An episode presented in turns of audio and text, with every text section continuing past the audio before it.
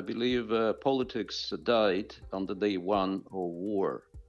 Sådan lyder det fra den ukrainske oppositionspolitiker Grigori Nemyria, der er næstformand for partiet Bashichina. Næsten hele verden hylder Ukraine og præsident Zelensky, men hvordan har det demokrati, han står i spidsen for, det egentlig? Får han overhovedet noget modspil fra oppositionen, eller er al kritik forstummet til fordel for en samlet front mod Rusland? Du lytter til konfliktzonen, hvor vi i dag dykker ned i de interne politiske forhold i et land, der kæmper for sin overlevelse. Mit navn er Oliver Bernsen.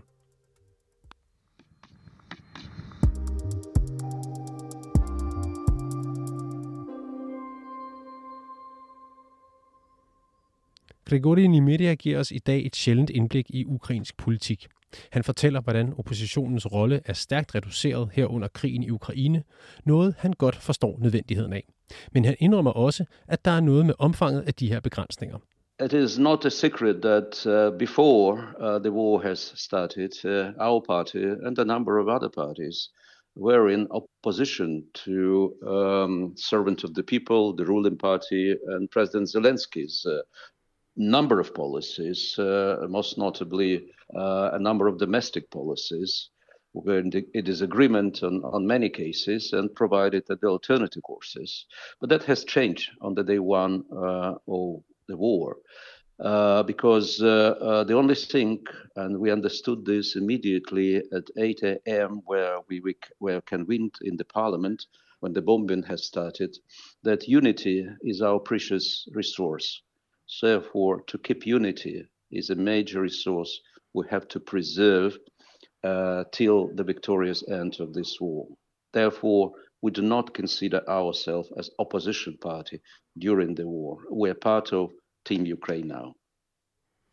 Okay, can you can you please elaborate on the? You said that uh, policy politics died.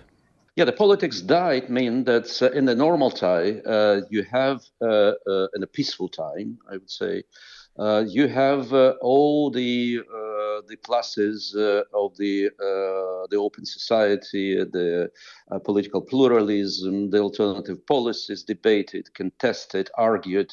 Uh, criticized. Um, uh, this is the luxury that we cannot afford at the time of war, not to give a, a, a, pretext or the arguments for the Russian aggressor or for others uh, to uh, to undermine the unity of Ukraine. So therefore, we are not debating anything related to uh, um, domestic policies.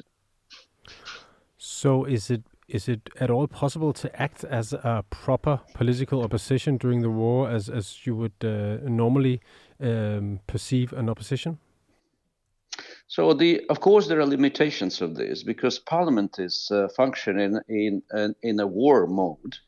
So we do not have open sessions. We have a limited time for internal uh, discussions, debate. We have only ad hoc meetings, uh, usually twice uh, or bi-weekly meetings, uh, but very limited in time in um, in a very uh, shortened uh, um, procedures. So you do not have, and of course, uh, uh, uh, at the time of war, you, you cannot air these parliamentary deliberations, or hearings, or debates direct live on TV or radio.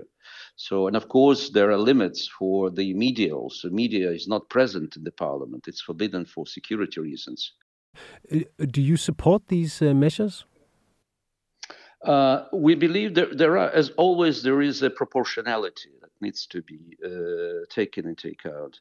Uh, I believe that was no way uh, to to continue to function with the full media access, uh, open debates, televised debates, parliamentary sittings, as it was before the war, purely for the security reasons, because the parliament is in the center of Kiev, the governmental quarter.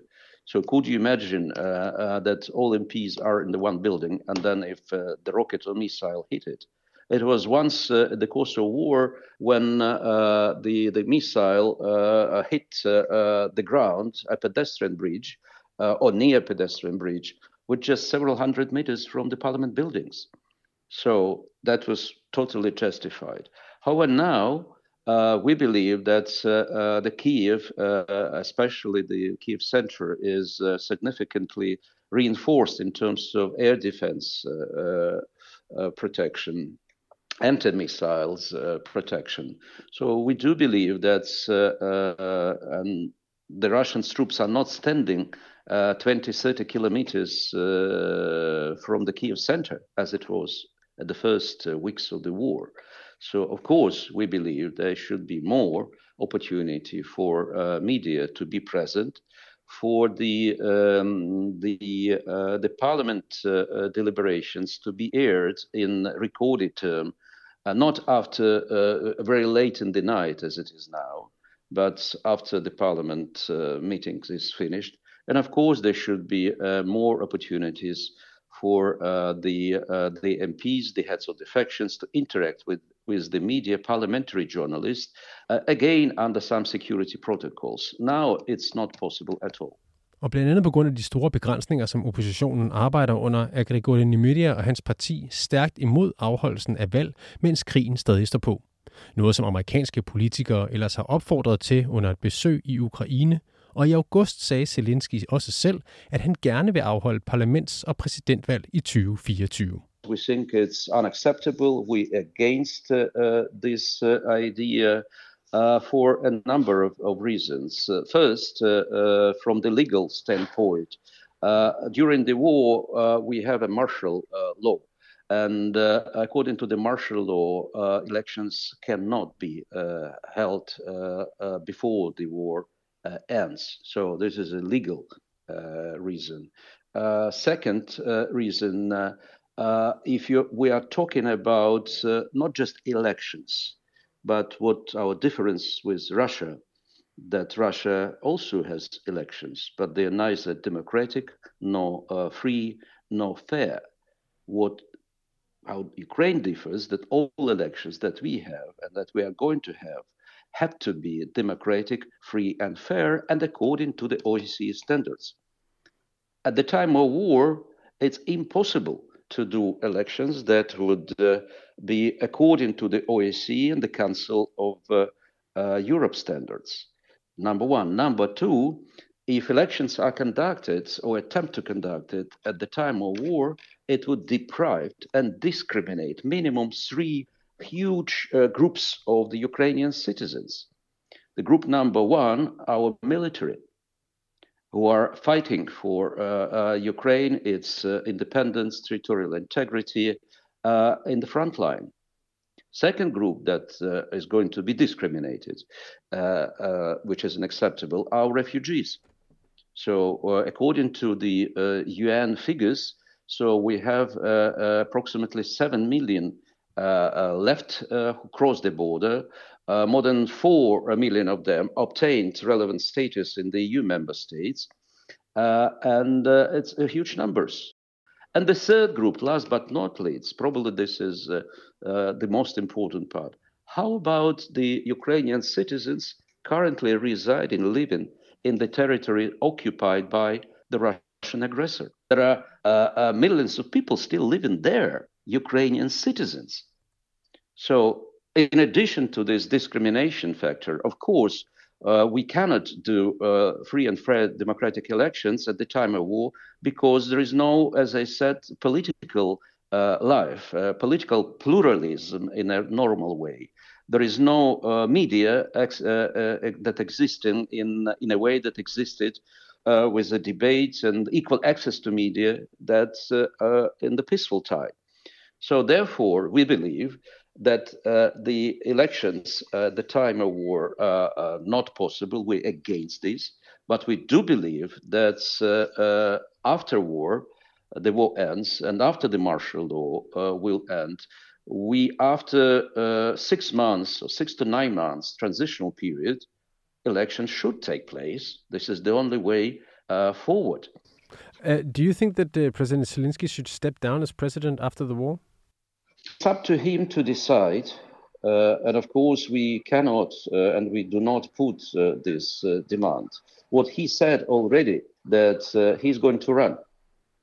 At the same time, uh, some people remember that in his manifesto for when he was running for the president back in 2019, he said, "I'm going to be one-term president."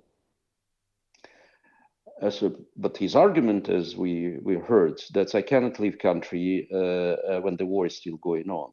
So it's up to the president uh, to decide. He has uh, all the rights to to run for the second term, and uh, he just need to explain why he is running uh, again, despite of his promise to be a one-term president. Lød det fra Grigori Nemyria. Og vi skal lige høre en sidste bid med ham. For der har jo været en vis kritik af Zelensky og hans regering, som jeg gerne vil høre hans take på.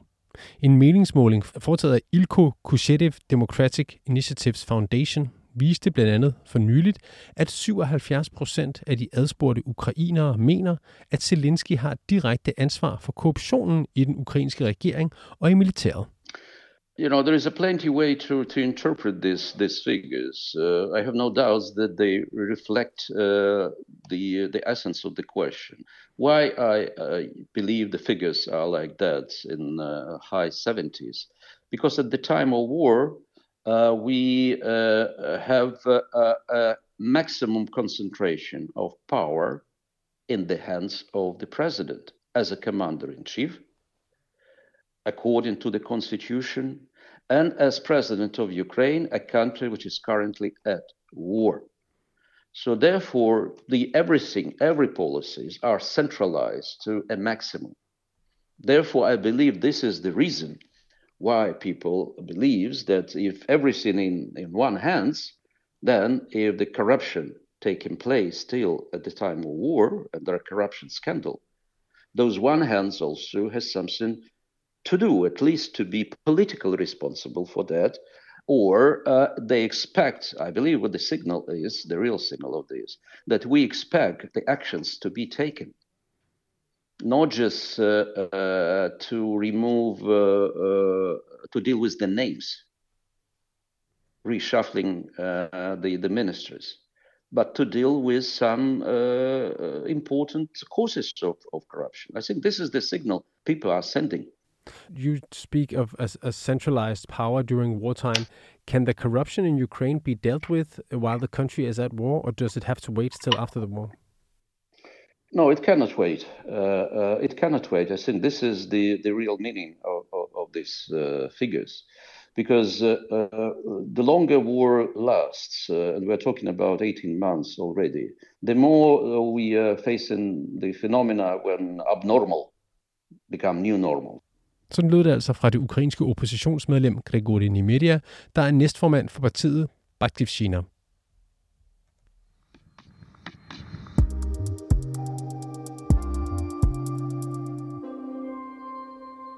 Nu har vi talt med en ukrainsk politiker, så lad os også lige få en ekspert på banen.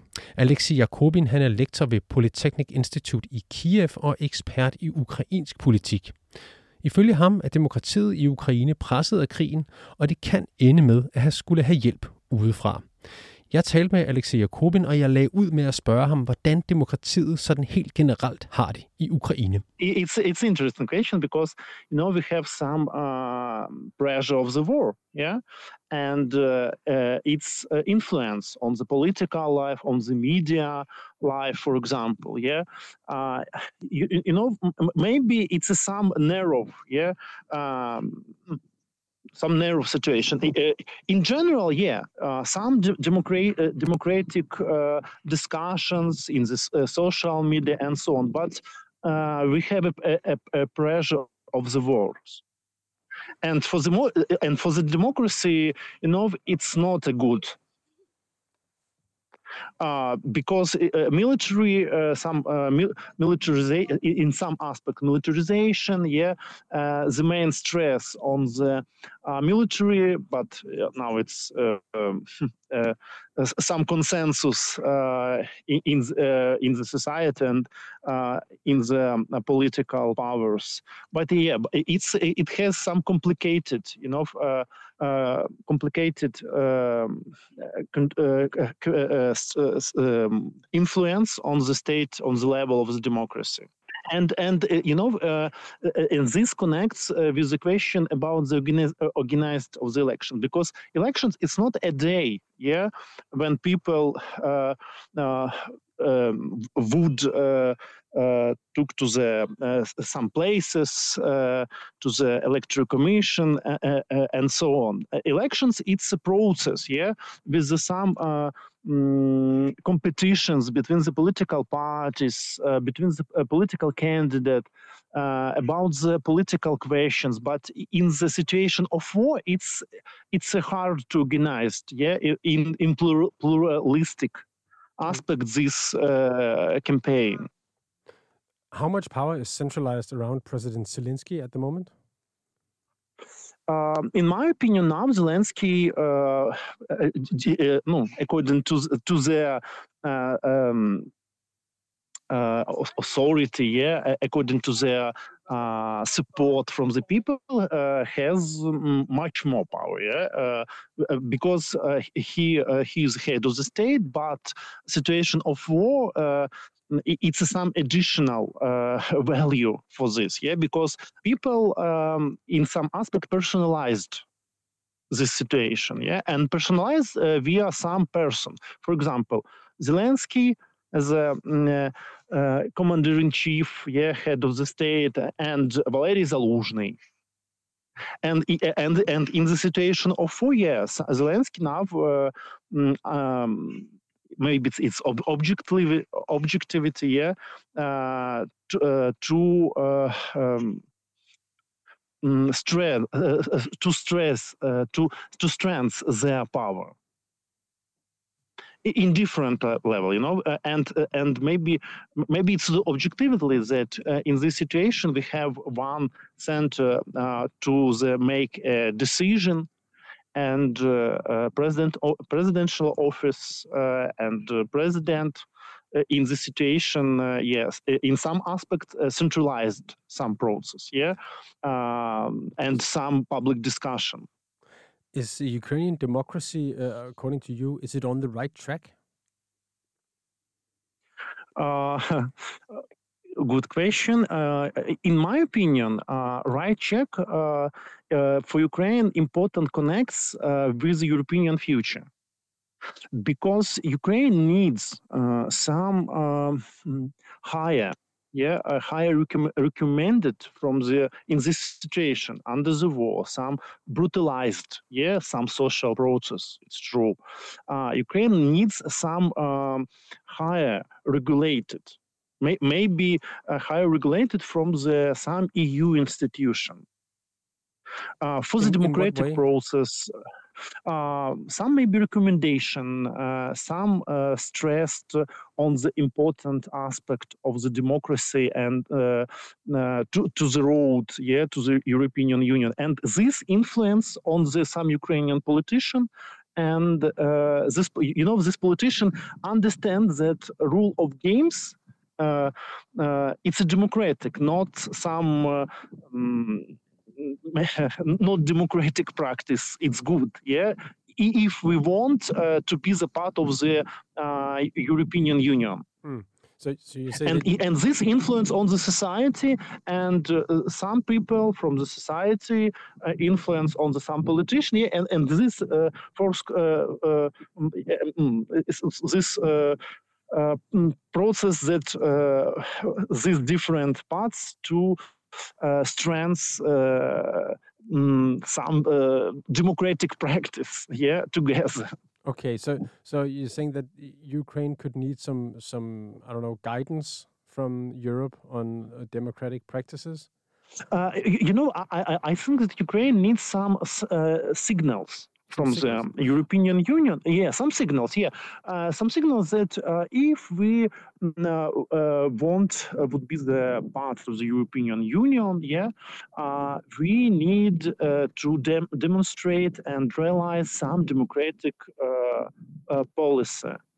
Mm-hmm. for for example, elections or plural realistic uh, aspect. Yeah, this influence, you know, this in Ukraine, this uh, have uh, this has a real uh, influence on the uh, politic uh, political life because now we have some consensus among among people. Yeah, that the future of Ukraine it's Europe, and Ukraine need to transform transform country to, to this uh, to this maybe some idealistic but this practice. Hmm. is this transformation realistic during the war? Mm, uh, you know I, I, think that very important question that um, what is the um, level yeah uh, level of uh, high violence uh, um, what's the level of war uh, been thinking about yeah? Uh, if uh, war uh, in some aspect it's uh, some uh, ceasefire or something else yeah I, I, think yes. But if we have a hot conflict yeah with some high level of the violence with some rocket attacks and and so on it's hard hmm. What what what could be the uh, could be the consequences if Ukraine doesn't receive these signals from the European Union that you're talking about?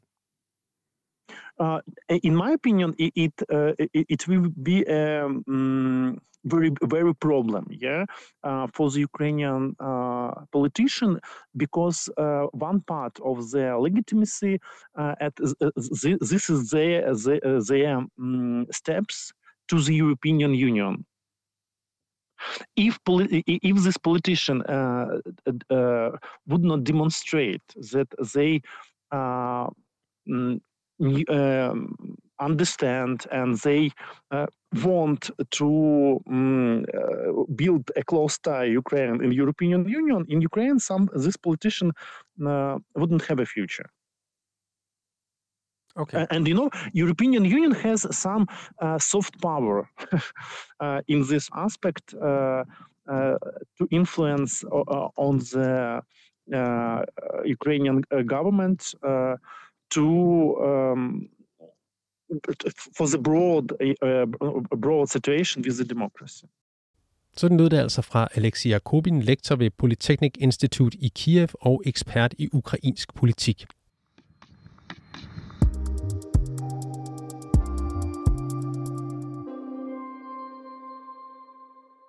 Du har lyttet til dagens afsnit af Konfliktzonen 24-7's udenrigsmagasin. Mit navn er som sagt Oliver Bærensen. Holdet bag programmet det er Christine Randa og Sofie Ørts. Du kan lytte til programmet direkte mandag til torsdag fra 8 til 8.30, men du kan selvfølgelig også høre programmet som podcast.